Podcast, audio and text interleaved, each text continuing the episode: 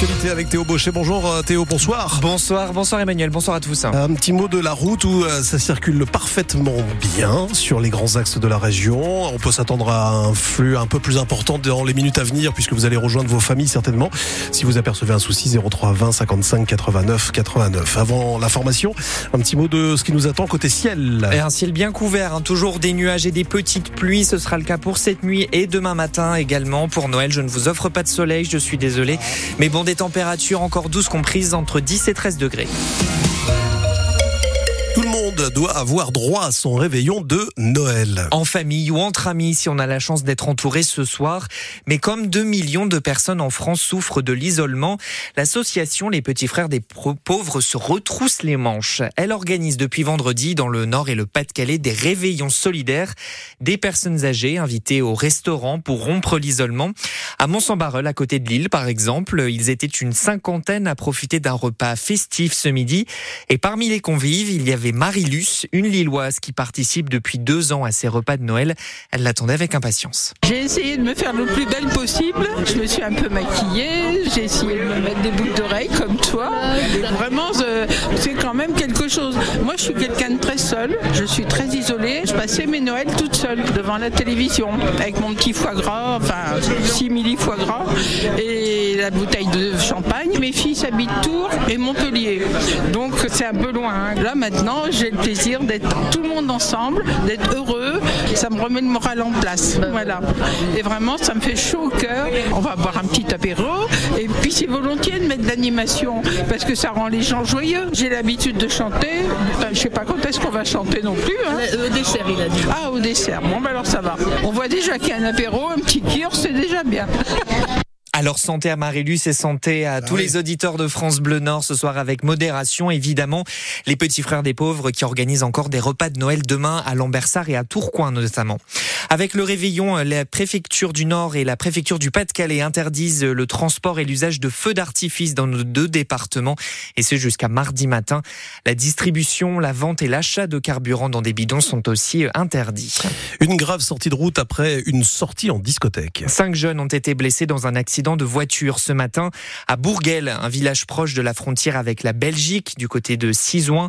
Le pronostic vital de l'un d'entre eux est même engagé. Le véhicule de ces cinq jeunes a terminé sa course dans un arbre et une enquête a été ouverte pour refus d'obtempérer au Caillé. Ces cinq personnes rentrées d'une boîte de nuit, le Capitaine, une discothèque belge juste à la frontière à Rhume. Au niveau de Mouchin, un contrôle de gendarmerie tente de les arrêter, mais le conducteur, un homme de 32 ans, ne freine pas. Un deuxième de gendarmerie déploie une herse qui crève l'un des pneus arrière.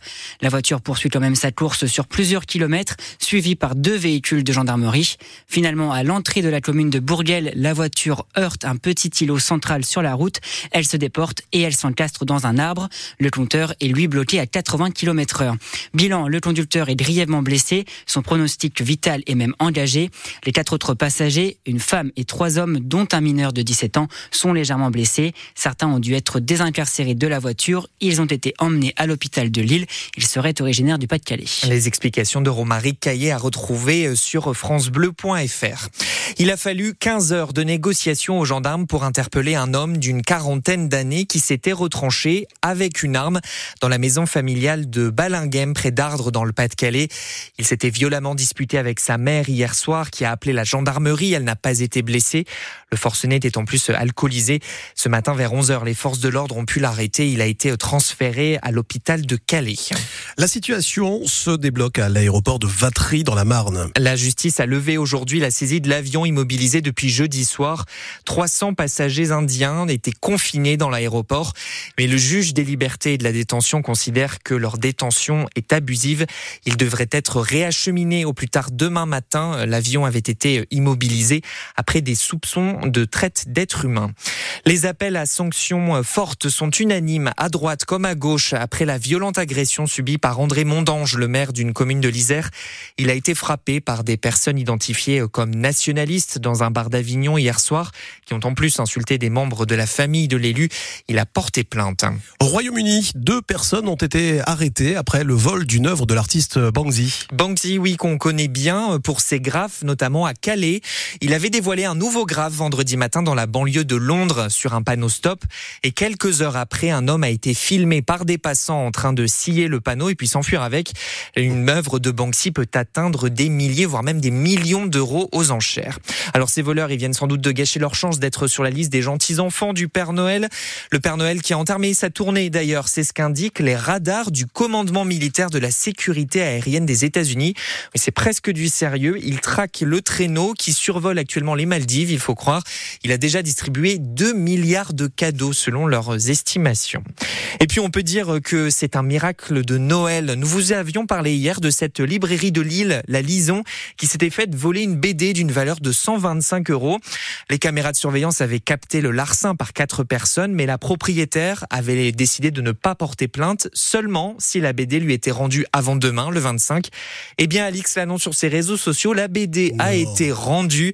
Et oui, absolument, je vous l'assure. Elle dit donc qu'elle ne portera pas plainte. Et elle le dit elle-même, elle tourne la page. Eh,